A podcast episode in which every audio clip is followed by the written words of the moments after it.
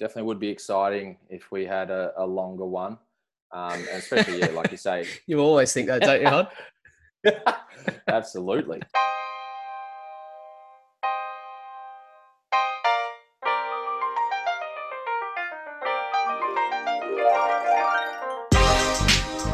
And welcome to the Empire Dynasty League podcast. We are back again on a Sunday arvo, even though we swore to never do it at this time again. We clearly forget 1 week down the track. Back again with Keeney. How are you, buddy? Yeah, going well, mate. I tell you what, the boys on the chat, they are pining for the podcast right now. So, gee whiz, Hod, I hope you hit them well, mate. How are you? I'm good, Keeney. Did not hit him well. Yeah, a lot left to be desired out on the golf course today, but that's all right. I'll bring the form here, and I just need an announcement. We've got a new host of the podcast here, ladies and gentlemen. His name is no longer Benny the Bunny. It is Sam McClure, because Papa believes he just gets an agenda and runs with it and runs himself into the ground. Papa is really feeling the heat about this one, Benny. He's not happy with you. I should say Sammy McClure. Yeah, no, I mean, far be it for me to sort of just throw in a little throwaway line and Papa to hold it and run with that one. I mean, we've all seen his videos that he puts out every week for the Punters Club. Clearly well rehearsed and well scripted, those ones. So apologies, Papa. I'll be more of a professional like you are with those 7-minute short videos every week. Very good. All right, well, you can give us a shout out at Twitter, Instagram. No one does, but you can. Just letting you know, at EDL Pod. We've had a few more posts go out this week, so make sure you check them out. Well done to Timos, who finally signed up. Yes. An avid non-Instagram user, yet he got on board, so well done. You're listening to podcasts now and you're using Instagram, so well done, mate. What a creep. Every newsman in this city's laughing at us. And I don't like it. And we'll go straight into injury news with our Dr. Hoddick here, because there's a few important ones to get through. Kick it off, mate. Yes, we do. We have Drew Brees, old balls Breezer. He's, to his credit, he actually played through some fractured ribs before last week's games, but then copped that heavy hit. And now it's just come out today that 11 fractured ribs and a collapsed lung. So he's been moved to short-term IR. That's left Papa in a little tricky position. I think he picked up PJ Walker, the XFL MVP, off waivers during the week. Chase Daniel for $40, isn't it? Yes. Well, we all know that we can splurge on that waiver wire with not many consequences. But I don't know if it's been confirmed who the starter is there. I would expect it's Walker, but they do have Will Grier, the highest draft pick there. But also Taysom Hill, just on the Drew Brees situation, Taysom Hill named the starter over Jameis, which is an interesting one. And we might have more on that a bit later in the episode. But continuing with IR, we've got Joe Mixon. We did last week just extend some pessimism around this foot situation. Now he's been moved to IR. For this league, it doesn't really have too many consequences because he's not going to help that franchise in any way, known as the DFF. But yeah, not great for Mixon there with that foot sprain. It's not getting too much better. And then out this week, we've got Golladay with the hip still. And there's some whispers around town that this may be something to do with the contract as well, not just the hip pointer that he copped against the Colts a few weeks ago. So watch this space there. Jonathan Swift with a concussion, ill-timed. I'll talk about that in the review later on there. But yeah, that's ill-timed for the young running back there. CMC with the shoulder doesn't look good. He's every report that comes out, it's erring on the side of caution with him. So they've got another game next week and then a bye, I believe. So I wonder if they hold him out until our fantasy playoffs. Anyway. We'll see how that goes. But Brandon Ayuk, he's on COVID. And then another old-timer, Greg Olsen, ruptured his fascia, the plantar fascia there in the foot. So they're talking about career ending there. He's sitting on Timos's squad as the backup to Irv Smith. So That would be sad if that career is over. It's been a very good one. But league news, kick us off.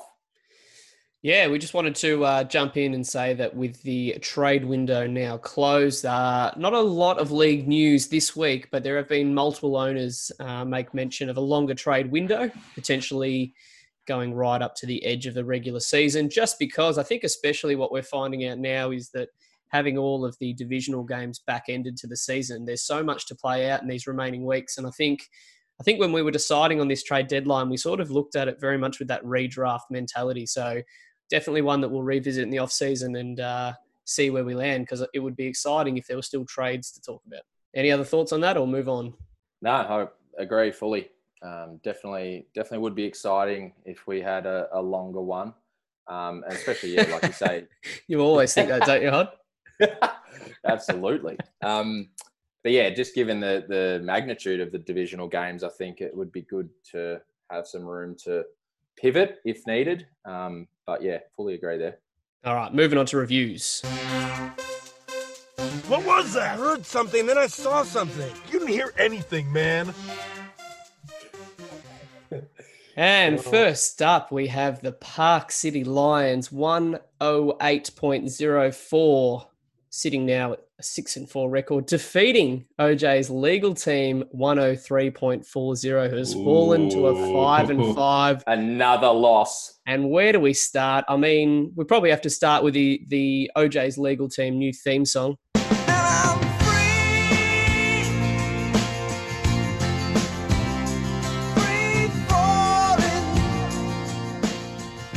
And that is the position that Jake finds himself in this league now. He was high as a kite during the start of this season. Nothing could get him down. And as we've just jumped into divisional games, he's gone 0-3 against every divisional opponent he's faced. And he is starting to get a bit concerned, I think, with where his squad's at, Hod.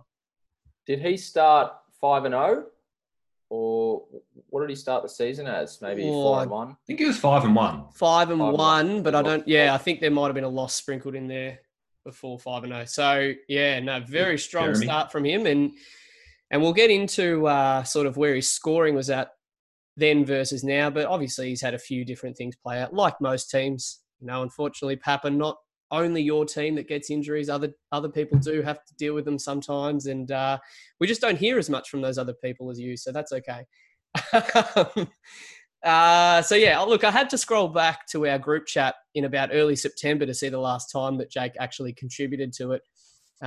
He's gone from the most vocal member in the league through the whole preseason when he was crowned preseason champion and through the first 3 weeks of the season where he was averaging 167 points a game to basically being non-existent now. We did do a check-in with him the other day and he put a meme up or a gif up of Kermit the Frog jumping off a building. So that's sort of where he's sitting at the moment.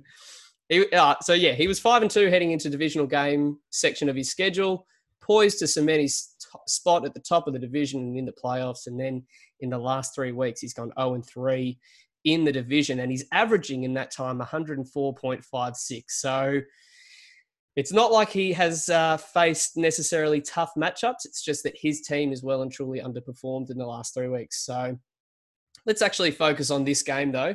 And you could look at Jake's score and say that his fantasy gods were on holiday. But fortunately for Jake, he had Papa's bullshit punter's luck on his side. And Papa had been on an absolute tear in our punters league, picking up successful legs, even when someone else puts the wrong leg on for him. But he also... Papa had DeAndre Hopkins anytime touchdown score, which was never in doubt, was it? So when Jake, he was always going to get the 6 points there in that last Hail Mary end to that game. And then couple that with the return of my Chubb, who broke off a 59-yard run only to selflessly step out of bounds at the 1-yard line rather than take the glory of a TD. So there was a bit of a 12-point swing right there. And but those plays still didn't go his way in the end.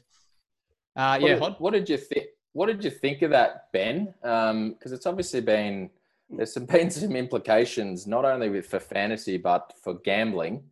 As it was just an interesting call by Chubb because I would have thought he would have gone down and not out of bounds. I know it ends up in the same situation, but The idea is to run out the clock, not give the clock a chance to stop. Yeah. As you very well know, Hod, when you are Chubb, it is hard sometimes to go down on cue. So you can hardly blame the great man. I could just tell from the twinkle in Keeney's eye then that he had something up his sleeve ready to go. Something special. Oh, he God. Sure did.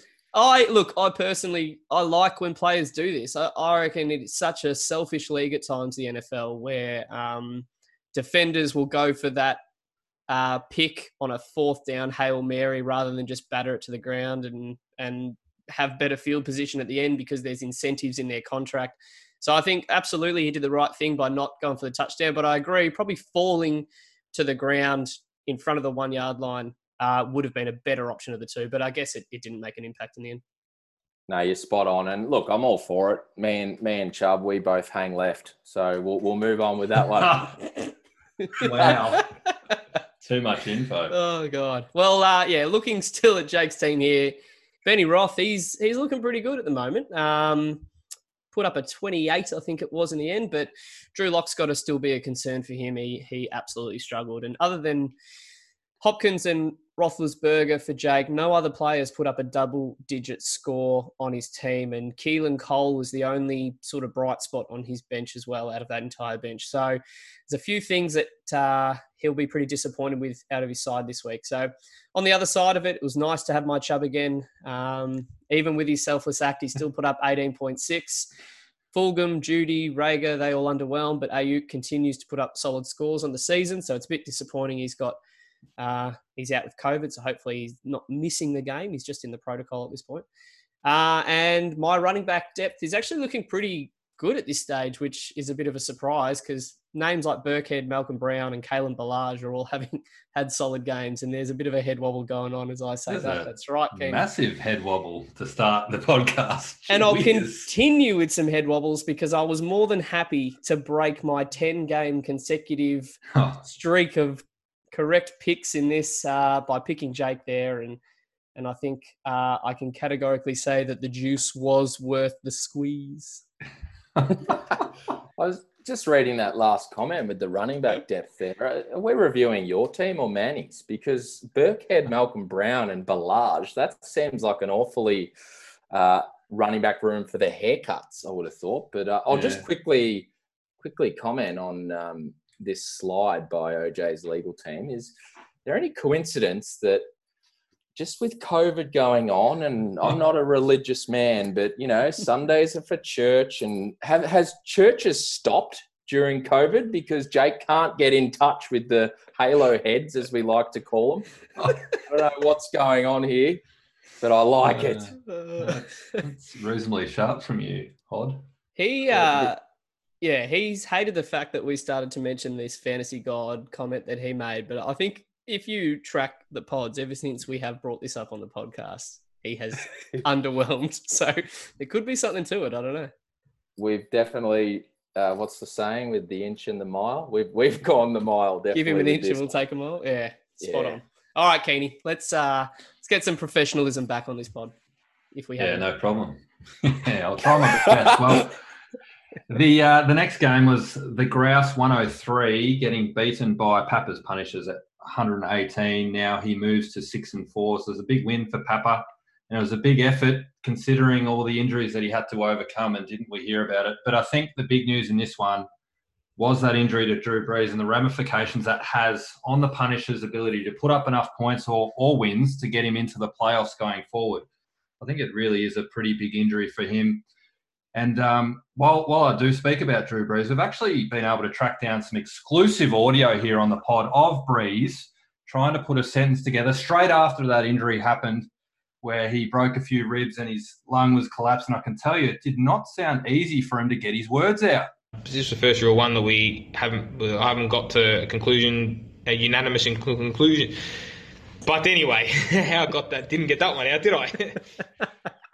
I'll tell you what, you got a feel for young Drew there. He sounded like he didn't know where he was. He couldn't get any air in. He was mixing up his words. I hope that injury is not too bad for for Drew. But we'll keep moving on with this game. It was a big game from the Bucks last week. They put up 46 against Carolina, and Brady scored 31.8 off the back of that, which really helped them, which really helped Papa get over the line in this one. It wasn't really a pretty game for Papa in terms of his overall score outside of Brady, but at this point of the year, I think for him, winning games against teams he should be beating is really all that's required. He gets Kelsey back this week, who's basically the only tight end one lock each and every week, so he'd be pleased to get him back into the lineup. From my point of view, a few poor performances from my boys in a few high draft investments, such as Jonathan Taylor, who's been a little bit of a concern. AJ Brown had a bit of an off week, but he's been okay. And Carson Wentz, gee whiz, he looks a bit stinky with the pill at the minute. He did have a reasonable season up until the last couple of weeks, but he hasn't been great, and they're certainly underwhelmed. Promising signs, though, for me. Daniel Jones and Tua are probably the only two things that I can hang my hat on at the moment, as I do look towards 2021, but I'll still keep trying to fire in a couple of upsets as we go. I will say, though, the fantasy gods do affect all comers when it comes to fantasy football, and I think just all rational thinking can just fly out the window. I received a text from the Punishers after all the games, and the Monday game was remaining, and he was genuinely concerned about big Damian Harris putting up 30 against him. When the Pats were playing the Ravens. I mean, I know it's good to say that he's fully invested in the league, but Papa, come on, mate, seriously, just relax. Take a breath, mate. Jesus. Big Damo's not going to put up 30. Just calm down. Your seat. Well, we'll continue. But before you do, though, I just need a little bit of limelight. I got that prediction correct, so get around me. You go now. Oh, well, from limelight to low light, I did not get this correct, but there was a bit of reverse Moz in this prediction last week, I must admit. But the San Diego... I didn't know if it was you or Matt predicting this game with the old reverse Moz that you put on. No, I didn't have any money on San Diego Demons to win, so couldn't have been Matt. But couldn't be me, sorry. But San Diego Demons, 73 up against myself with just a... I don't know what you'd call it, mediocre 121, but it's pretty underwhelming matchup this played out to be, really. The quarterbacks for both teams were just okay. It must be noted, though, Deshaun and Cam going up against each other, they faced some awful weather. There was some gusty winds in Cleveland, which was a 10-7 total score, and Cam was in a monsoon, as we've been through in Japan, Papa and I. But Mullins... put up a mullen, and Alex Smith looked actually half decent, throwing for 350 yards, but he handed the ball off 3 times from inside the 2 to the running backs, which hurt a little bit. But it is, just on Alex Smith. Now Rivera's come out and saying he could be our quarterback of the future, but I think he probably a better chance he's holding a clipboard next year than going around again. But we'll see what happens there. But the highlight for me, big Rojo, he came through, and I was a little nervous. I must admit, I get up at 5 to watch this game, and I'm tired, a little bit, grumpy at that time. And then I just get a text from Scoot after Jones has fumbled after his 3rd touch. Scoot, I don't need your messages in the good times, let alone the bad. So just keep it to yourself. But...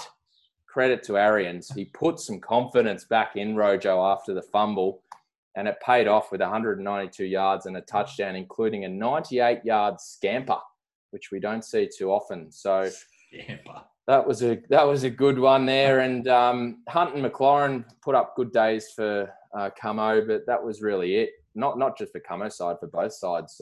Thielen and Godwin were pretty solid, but it was, as I said, a mediocre matchup between the two of us, unfortunately. But we'll move on to Jim City. Speaking of mediocre, go on with the next game. Yeah, well, one side of it. But the Stallions, that's a respectable 125, moves to 4-6 and did what he needed to do to keep his playoff hopes alive. There's a little bit of, I don't know, he's a bit of a dark horse here, Jim. But he defeated the DFF and 86.1. which is pretty good for the DFF. But Rodgers... He's more of a dark stallion, isn't he? Oh, yeah, if you want to be technical. But Rodgers and Cousins both had good days. And just this is a crazy one here. Kirk Cousins got his first ever win on Monday Night Football. Was previously 0-9. So he was up and about after the game, and rightly so. Oh, I've just zoomed in on, I hate these Mac computers. Jesus. But Josh Jacobs had an absolute day out, and he seems, there's a trend with Josh Jacobs. He seems to be fantastic in games the Raiders win or get a positive game script in, but can get phased out of games when they trail. So Jim wants the Raiders up early. And get that positive game script, because when he has it, he's phenomenal, Jacobs. And but is there a concern here, boys? I'll get your thoughts. Devontae Booker has been a little development in recent games, because he's had a 12 and a 20 score. So I wonder if the Raiders, they are well and truly in the playoff hunt here, and I wonder if they keep Jacobs a little fresher for this playoff run and continue to get Booker the ball. Any thoughts on that, boys? Yeah, I agree with you that definitely seems like, you know, Jacobs has been nicked up a bit in recent history, and I reckon they do want to sort of keep him not managing as big a workload. So what was it? 36% of the snaps is what Booker had last week, and 25% the week before. I reckon that will slightly increase as so he had 16 carries in that game. So yeah, I think that if they've got two performing running backs, I think any NFL organization would always try and protect the tread on the tires of one of their star running backs if they've got a bloke who can perform behind him. I didn't see a lot of that game, but they obviously won pretty handily. So was Booker coming in more to the back end of the game, or was he involved throughout? Because 16 carries is a fair workload, unless he was took all the junk time at the end. I would be somewhat concerned about that. Yeah, no, I think it was. I think Jacobs got the early, well, definitely, I don't know about the touches split, but definitely early, he got the first two touchdowns, I believe, and Booker came in and got the last two. So I don't think there's any concern there. It's, you know, we've seen with Kamara, he only has 50 to 60% of the touches, and he's a freak. So, you know, it's not everything you need, but just an interesting development there. And we'll move on to the DFF. There hasn't been many shining lights for him this year, but Cole Beasley may be his best player, which is saying a lot. He's put up a very nice... Oh, no. Done it again. Put up a very nice 22 points here. And let me work it out, Keeney. I'm here. But it must be noted, the DFF has invested in a few young running backs from this year's draft class, and our very own Jonathan Swift is starting to turn a corner, it seems, for the Detroit Lions. His concussion is ill-timed for sure, but he definitely could be a nice piece for the DFF squad when they are relevant in 2029. But before we move on, there is one member of this league who feels that the Empire Dynasty League would be best moving forward without the DFF. There is an active petition going around league circles seeking his removal. You boys seen this yet? Has it made your desks? No, not yet. Fill us in. It hasn't, and I was shocked when you mentioned it, to be honest. When I mentioned it just then, yeah. I've dropped an absolute bombshell. And I definitely had a firm stance on this when it arrived at my desk. I refused to sign the document because I want the DFF in the Sonny Weaver Junior division for as long as possible. But it's definitely a watch this space for sure. I'll be intrigued to see how the league GMs respond to this petition. Moving on. Well, I'll tell you what, I was just going to say before, if that's not the biggest backhanded compliment I've ever heard about Cole Beasley being his best young player, I don't know. That's about as low as you can go. I don't know if I said young player. I think he's nearing 30. 31, I think. Cole. He's, oh, there you go. He's currently sitting wide receiver 19 in the year, so, and 50 overall. And look, I don't think anyone really wants to get rid of the DFF in Dynasty. I mean, I'm just excited for what he can. He can build this factory into. I know he's taken big inspiration from Ned Guy recently, and if he can kind of follow along that track, it's going to be very, very interesting to see where this squad ends up in a couple of years' time.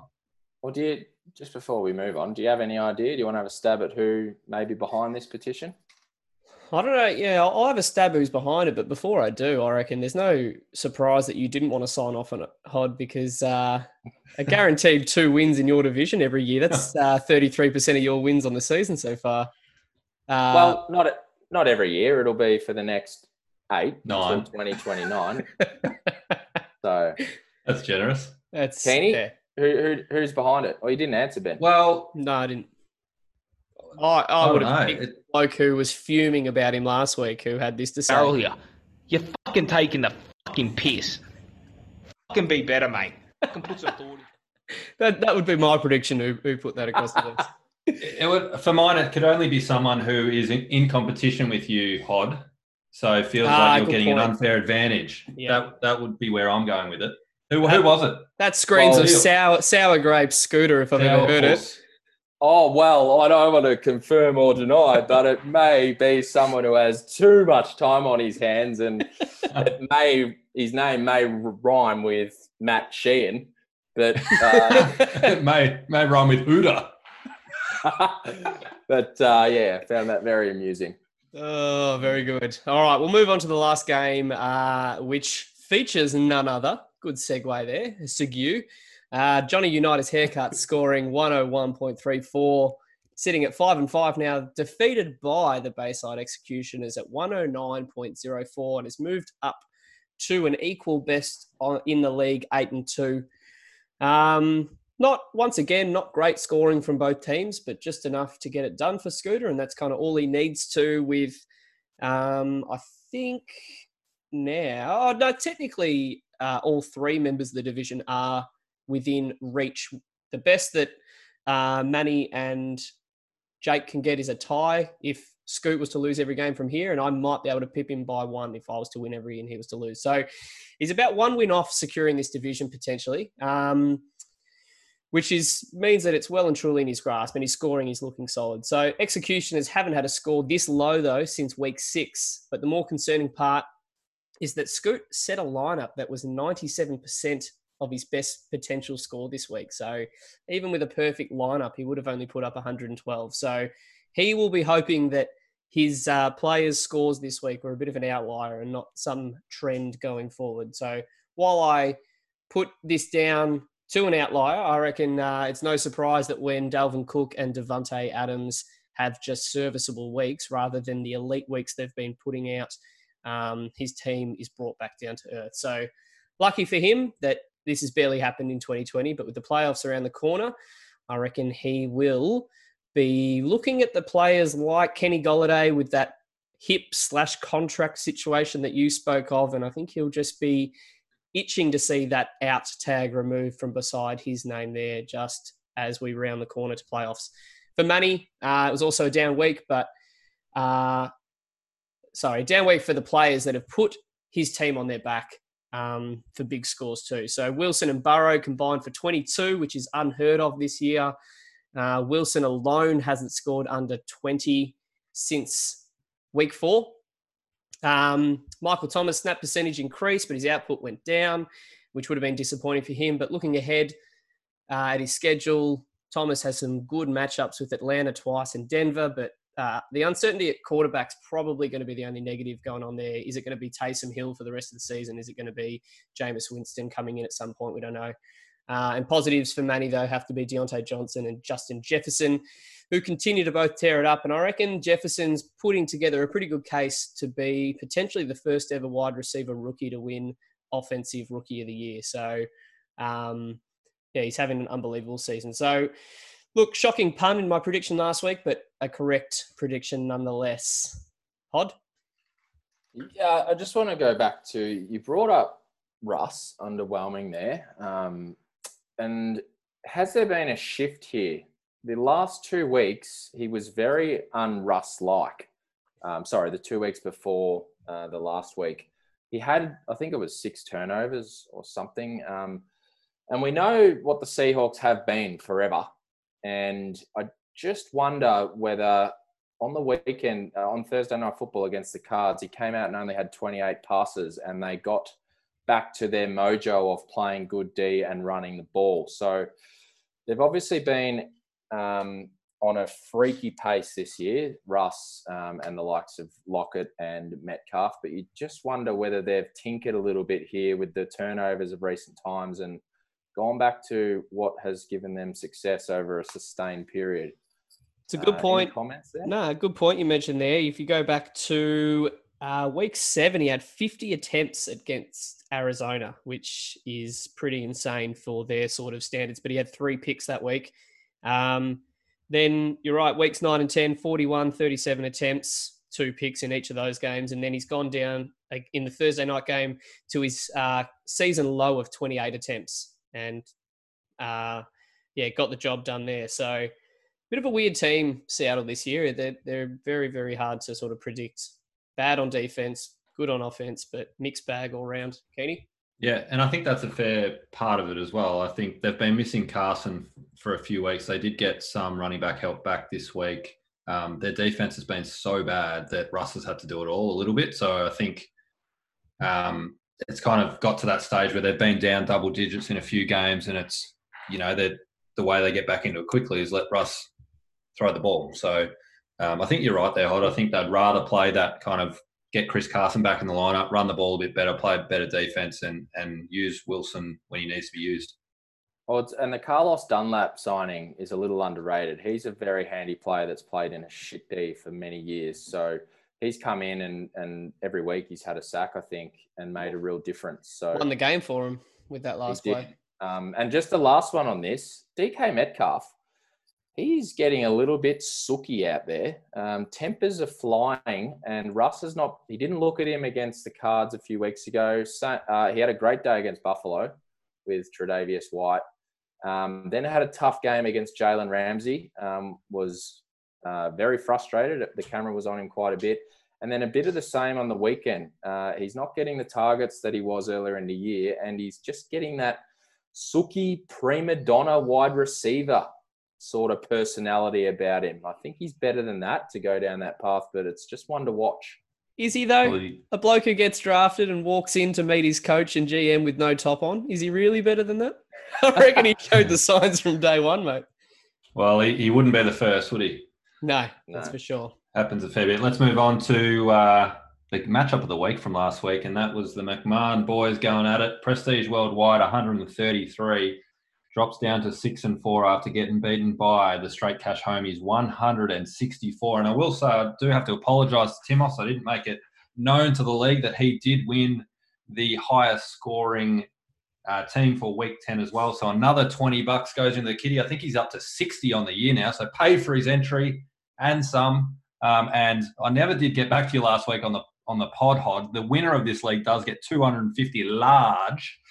And second gets their entrance back with $50. So just to clear that up for the boys. But well done to Timos. Third week this year where you've had the highest score, and gee whiz, he's looking ominous. His scoring has been unbelievable this year. He's going beautifully. How many weeks in 160? It's insane. Yeah, he's going real well. Just going back to this matchup though, I'm told there was a fair bit of tension before the matchup, and we actually have some audio of the boys meeting up last week, and I can tell you that the mind games began pretty early. I have a green belt. Read it and weep. I don't believe in belts. There should be no ranking system for toughness. But one time I wrestled a giraffe to the ground with my bare hands. It's not true, Dale. Don't be ridiculous. A tense dinner between the McMahons the other night. It was, and we were very fortunate to get that vision through to our desks, which is... we thank them both for allowing us to use it. Thanks to Stacey for filming it. That was good. Yeah. Thanks, Stace. Let's go back to this game, though. I think the Prestige Worldwide were a little bit stiff in this one. He was the number 2 score for the week, and he came up against the juggernaut of the Straight Cash Homies, so a little bit stiff there. But looking through and going back to Tim's startup draft, I think we've done this a couple of times, but let's just have a look at it. I mean, his first 5 picks were Kyler Murray, who's the number 1 QB in the league and the number 1 player in fantasy this year. Kamara is the number 1 running back on the year. Diggs is the number 2 wide receiver. Metcalf is the number 4 wide receiver. And Mike Evans is the number 16 wide receiver. So when you're making those five selections with your first five picks, kudos to you, Timos. You've done beautifully there. And I think it's safe to say if we did a redraft right now in Dynasty, I think Kyler would definitely be in the top 5. And I think Metcalf would definitely be in the top 10. So got some great value off those two blokes in particular off that startup. Time will tell if they'll continue their run of form, though, throughout the year, and we'll see if that gets him through to the championship and allows him to win it. But I'll tell you what, he's tracking very nicely. Timos did have the old back-to-back TD drives in that crazy Bills and Cards game, if you're watching it, with Stephon Diggs on one side and then the Hail Murray, as everyone's calling it, on the other side. But I know there was a few complaints from the Prestige Worldwide with how unlucky he was there, but he did have Kyle Allen on the other side of it, passing to Diggs in that final drive. So I think there was only about plus 10 at the end of the day in those two drives. So, you know, he won by 30 odds. So all credit goes to Tim. I don't think that was the difference between the two. From Matt's point of view, though, it was a nice start decision with Jakeem Grant from Miami. I was a bit unsure about that one, but he did score, so that was nice. He just had a bit of a disappointing outing from Jared Goff and Evan Ingram Benjamin, which really did cost him any chance of getting up to that 160 range and competing with Timos this week. I tell you what, though, it was a very nice matchup, this one, and I think it's potentially a preview of things to come in the playoffs in the next few weeks. Who knows, but it would not surprise me one bit, and I think Matt's got a little bit of upside there with Austin Eckler if he can get back into the fold. So, yeah, we may see these two going at it again. Prediction-wise for me, apologies to Matt. I put the Moz on you. Got that one wrong. Yeah, and Flipper Allen is now on Matt's team throwing touchdowns with a broken ankle as well. Josh Allen, I reckon. Is that how you meant? Oh, I say Kyle Allen. Said Kyle. Geez, how am I going? All good. Although it's interesting in the predictions record now. We all went 1-1, so 13-5 I'm on, and then Brody and Keeney both on 9-9. So nice and close there. Moving to the power rankings. That's the power of love. That's the power of love. And I will kick it off in the power rankings, and I won't spend too long in my thirdrant because there's been no change. So there's no point spending too long here. DFF at 12 still, Grouse at 11 still, Demons at 10 still, and the Stallions still at 9, and now I'll move on to Hoddick, where the rest of the movement has started to take place. Yes, we love a bit of movement, and we've got Johnny Unitas Haircuts down one spot to the 8th position. Papa's Punishers keep trending downwards. Got a win, but has gone down to 7. The Park City Cubs have moved up to the top 6. Woo-hoo! 2 spots. Bit of fancy for the young Cubs, and old fantasy God's legal team, 5-5 now. He's moved from 3rd to 5th. So something he wants to correct pretty quickly. Is that not only has he moved, yeah, is that from 1 down to 5 in 2 weeks? 1 to 5 in 2 weeks, I believe. Whiz. I've done the numbers. I've done the math. And dude, that is number 1. And that is a drop of 4 spots in 2 weeks at an average of 2 per week. That's why we pay you the big bucks to crunch the numbers here. By the playoffs, he's going to be the 11 seed. Oh. All right, let's someone has his first rounder too. Who's that? Oh. The DFF. Oh. He'll be happy. He's all over it, that bloke, I tell you what. Let's move on to the top thirdrant, and didn't take long for him to scoot back into the top 4. It's the Prestige Worldwide with a respectable loss, and the people have seen that and thought, yep, I'm going to bump him up from 5 up to 4.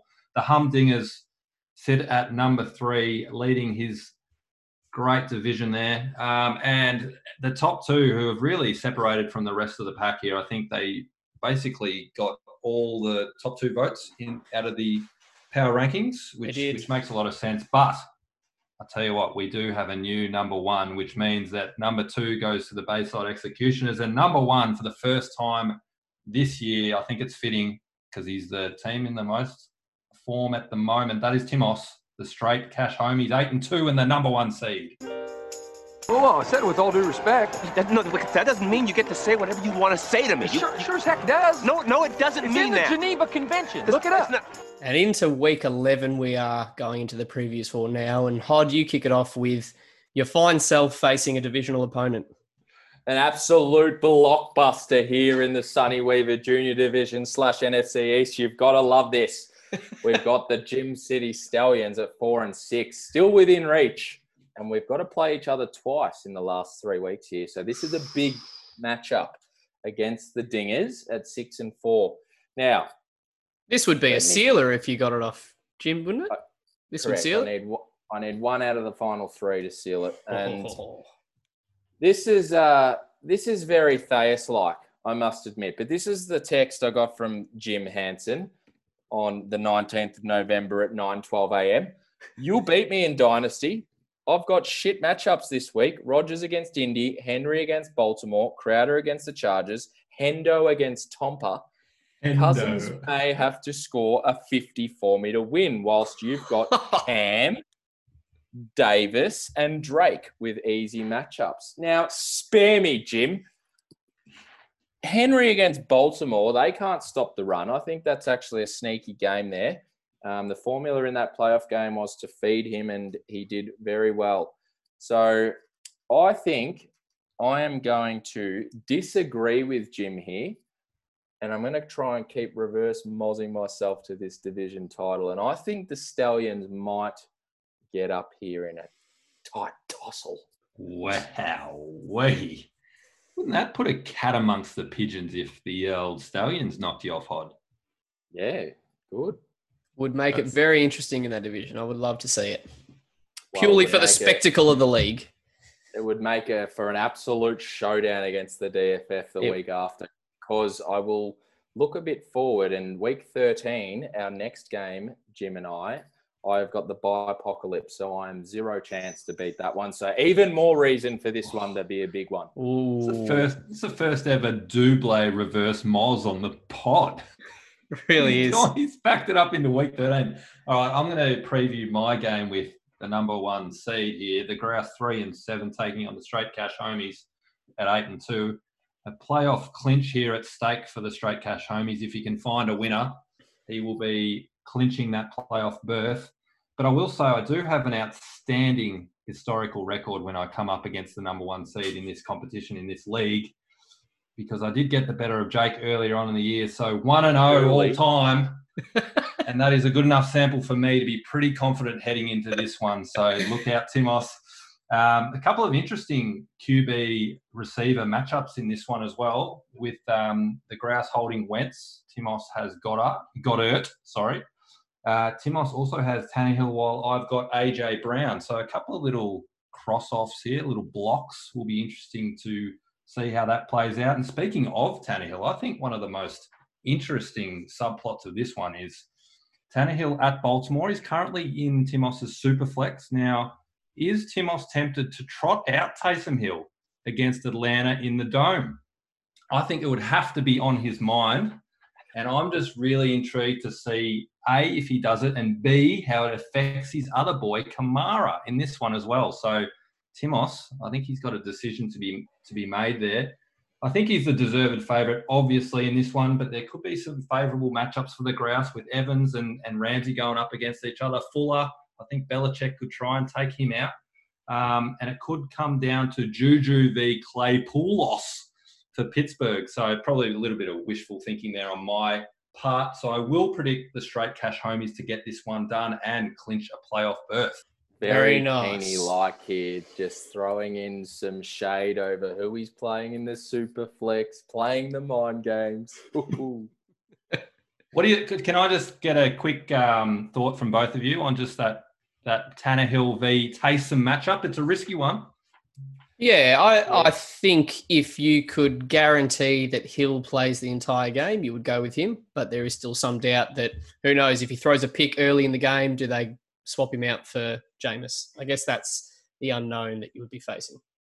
My only thought on this is if Timos does play Taysom Hill in the Superflex, I will go to the league book and I will check that linebackers are not allowed to play in the Superflex position because he's not a quarterback. He's a bloody linebacker playing on offense. So I will challenge that. I did just check if he had dual position status, because if he had tight end status, he could have put him at tight end. He could have got an extra half point. If he got a reception, it would have been glorious. I can confirm that it's ESPN who run him as the dual position in tight end, because Papa picked him up in another league that he does. Did you boys know he does a third league? Ooh. Only just found out, and he reckons he's going real well, which is no great surprise. It's probably like a group of 5-year-olds. So they can get a W on the board. Oh, yeah.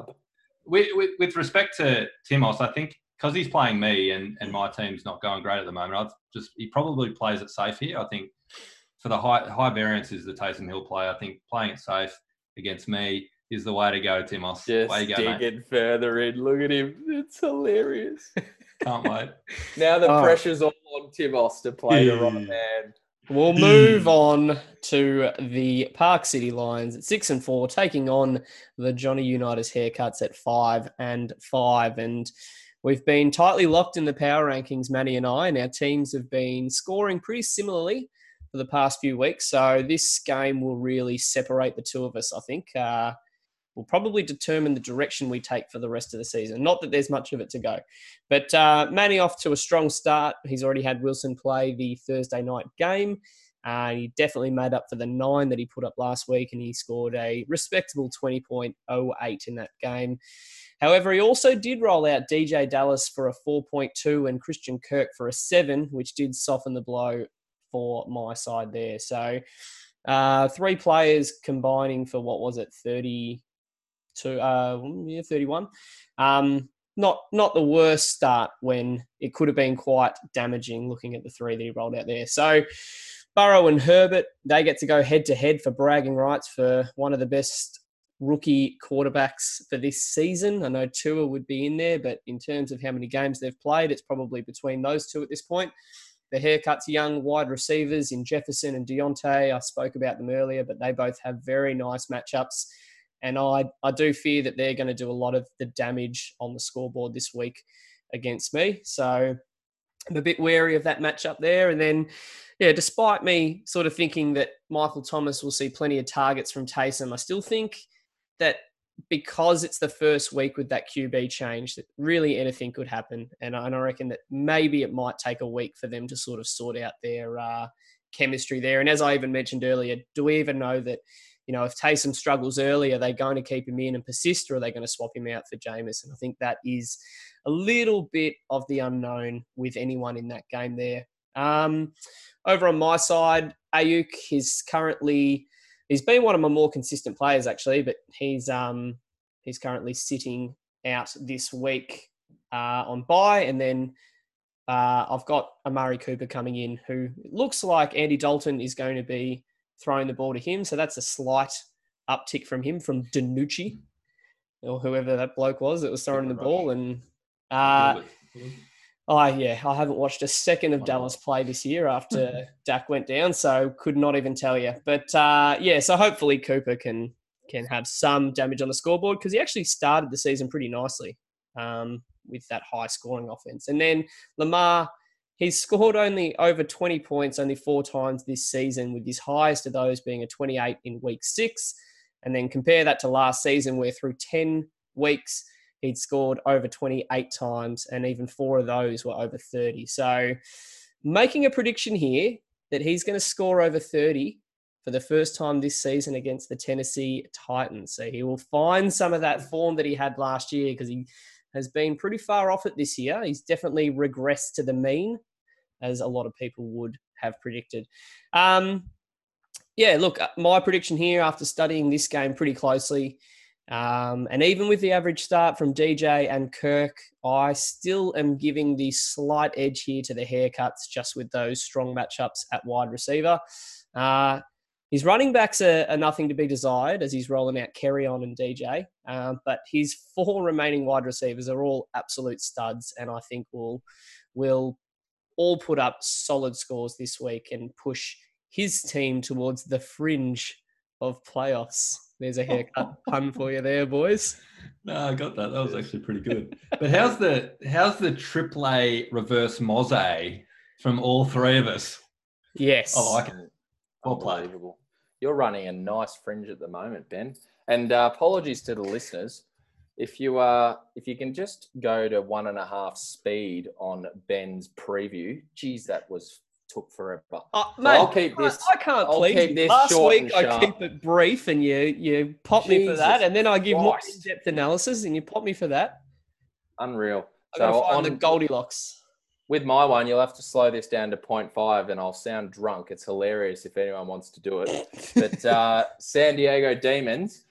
3-7 up against the DFF 0-10. Now, let's just hope the DFF has as much motivation to beat Camo this week as he does to beat Keeney in our other league. Now, let's just provide a bit of insight here as to the week leading up to this game in our other league. Sorry to cross over, but I think it's worth the listeners' attention.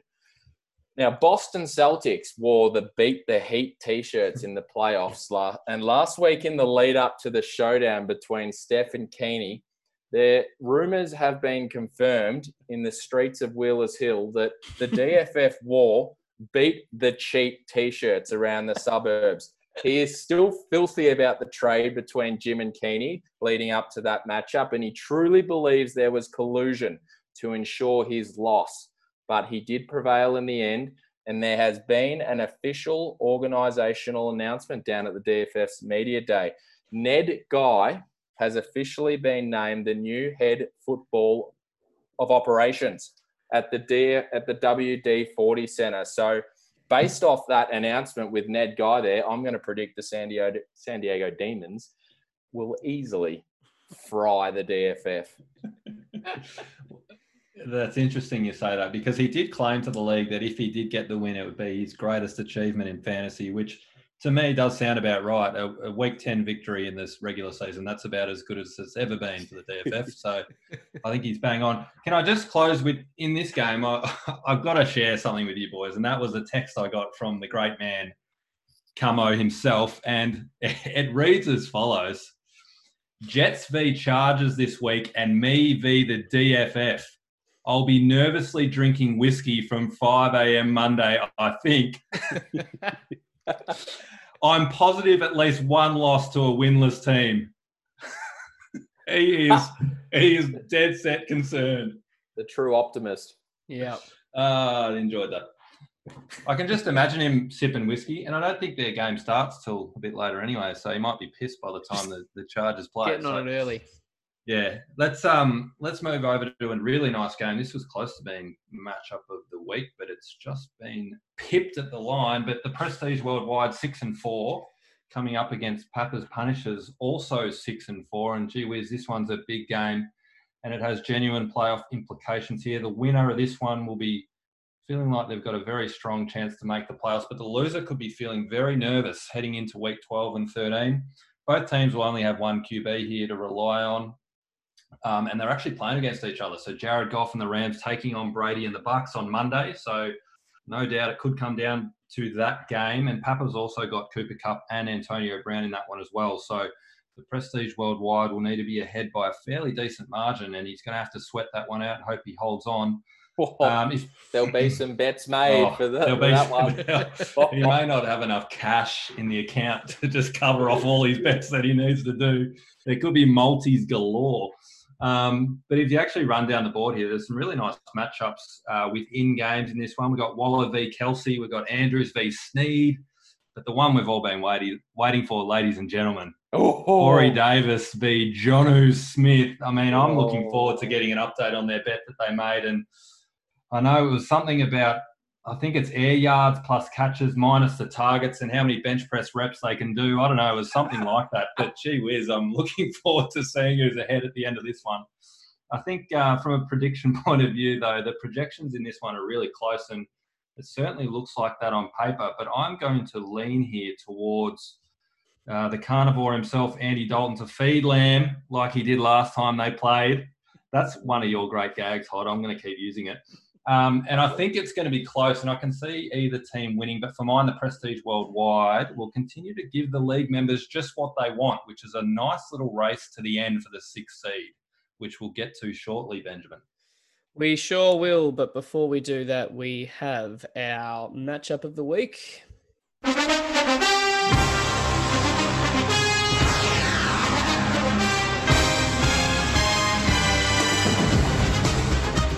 does see a divisional rivalry that has been strong since day one, and that's OJ's legal team sitting now at 5-5, taking on the highly rated Bayside Executioners at 8-2. So a win to Scoot here. A win to Scoot here in this one. It would see him pretty much shut up this division.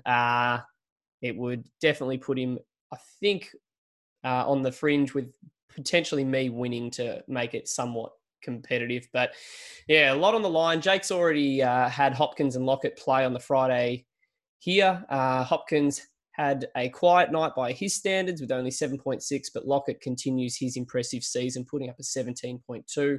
I got to move quickly because Hod told me that I take too long on these. So Roethlisberger, Elliott, McKissick all have nice matchups for Jake. However, Zeke has been pretty horrendous in the last four games before his bye with an 8, 5.6, 7.8, and 7.9. And Jake will be absolutely looking for him to recapture his form from the first 5 weeks of the season. On Scoot's side, both Stafford and Bridgewater have that questionable tag beside their names, but it's looking probably more like Teddy will miss and Stafford will play, but that will be an interesting game time decision for him to monitor. Allen Robinson's on bye, so he'll be looking at a questionable tagged Sammy Watkins to fill his shoes. So another one that he's going to have to monitor pretty closely. And despite the tough matchups, I fully expect Devontae Adams and Dalvin Cook to bounce back this week and return to their top-tier scoring. Connor, Myers, Hurst, Parker, they all have solid matchups. And I'm predicting, this is my bold prediction here, that Parker's going to have his first breakout game with Tua throwing him the ball this week.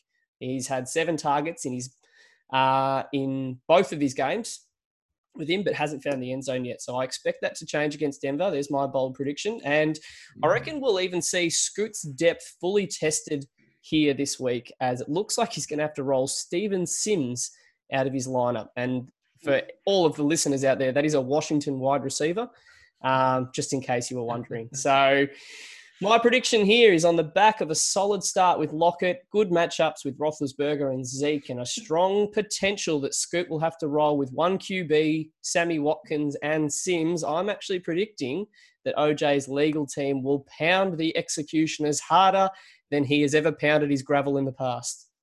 Gravel, even gavel. I stuffed up the punchline to my stupid. Oh, Jesus. I was about to say, it's some good analysis before you said gravel. Maybe you just throw gravel at him. I don't know. Just maybe. Each to their own. I've never pounded any gravel. Well. Yeah. Oh, well. It's last time. Yeah, well, the night is young. Yeah. As they say. Oh, let's now look ahead to the playoff picture. Playoffs? Don't talk about it. Playoffs? You kidding me? Playoffs? I just hope we can win a game. We will start with the number one seed now, which is the Straight Cash Homies. He has moved up a spot and, like in the power rankings, pushed the Bayside Executioners down to the number 2 seed. And Hod, yourself sitting there just again as the number 3 seed, the real humdingers. So I think all the division leaders are 2 games clear with 3 games left. So wins for clinchage is what they're hoping for there. Clinchage. Why don't you round out the seeding there for us, Hod? All right, we'll move to the 4 seed with the Prestige Worldwide right behind the number 1 seed for that division. There's a 3-way tie, however, at 6-4 with Ben and Papa. So watch that one closely. The number 5 seed is numero 1. OJ's legal team he pretty much has this seed sewn up. So if you look, thinks it'll be a miracle. The scoring is pretty strong for Jake. I was looking at this, so Matt's pretty close to him. So if Matt holds that 4th seed, it pretty much means that Jake's a lock for the 5 there, because not too many teams close behind him. There you go. And the rounding out the 6th seed is the Papa's Punishers. And in the hunt, who we got? You want to go? I'll go. Well, I think, and just with Jake, I think he scored enough that it's unlikely that if he was the 6th seed that anyone would catch him as well. So he looks still pretty solid to make the playoffs. It's just whereabouts he ends up sitting. In terms of the guys in the hunt, we got the Park City Lions, who's currently, will go off, he's 81 points off Matt for 4th. So that's the first point, because he could could get into that 4 seed. But let's look at these kind of guys in the hunt from the 6 seed, and that's Papa. So he's Ben, you're 33 points off Papa. Not much of a margin to make up. The Johnny Unitas Haircuts is just 50 points behind Papa. The Jim City Stallions is 56 behind. I think they're the 3 most logical 6 seed replacements. And then we've got the Grouse 129 points behind. San Diego Demons 159 points behind. And the DFF hasn't won yet. So I can't see him making the playoffs. Well, you know, 288 points off the chase. You don't think he's a chance with 3 weeks left?